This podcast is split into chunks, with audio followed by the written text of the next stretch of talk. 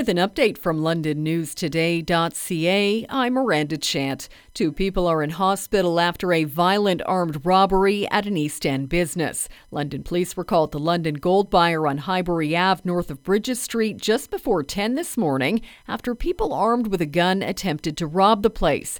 It is not known how badly the two people sent to hospital were hurt. Police have confirmed four suspects were arrested near Woodstock. A 23 year old London man wanted since mid December for assaulting a woman in the sex trade has been arrested. London police took Kyle Cameron into custody yesterday. He was charged by way of warrant for the December 16th incident that saw a man expose himself and assault a woman he had met for sexual services in exchange for money. A second woman later came forward, which has resulted in additional charges.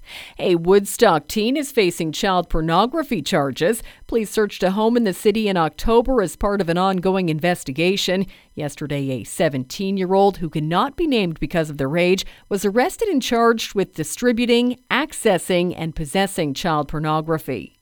A vigil is planned in London to mark the third anniversary of a downed Ukraine International Airlines flight. The Association of Families of Flight PS 752 victims says commemorative events will be held at Oxford and Proudfoot at 2 Sunday afternoon. Four Western University students were among the 176 people killed when the plane was shot down by Iran in January 2020. Sunday's ceremony in London is one of 12 taking place across the country. For more on these and other stories, go to londonnewstoday.ca.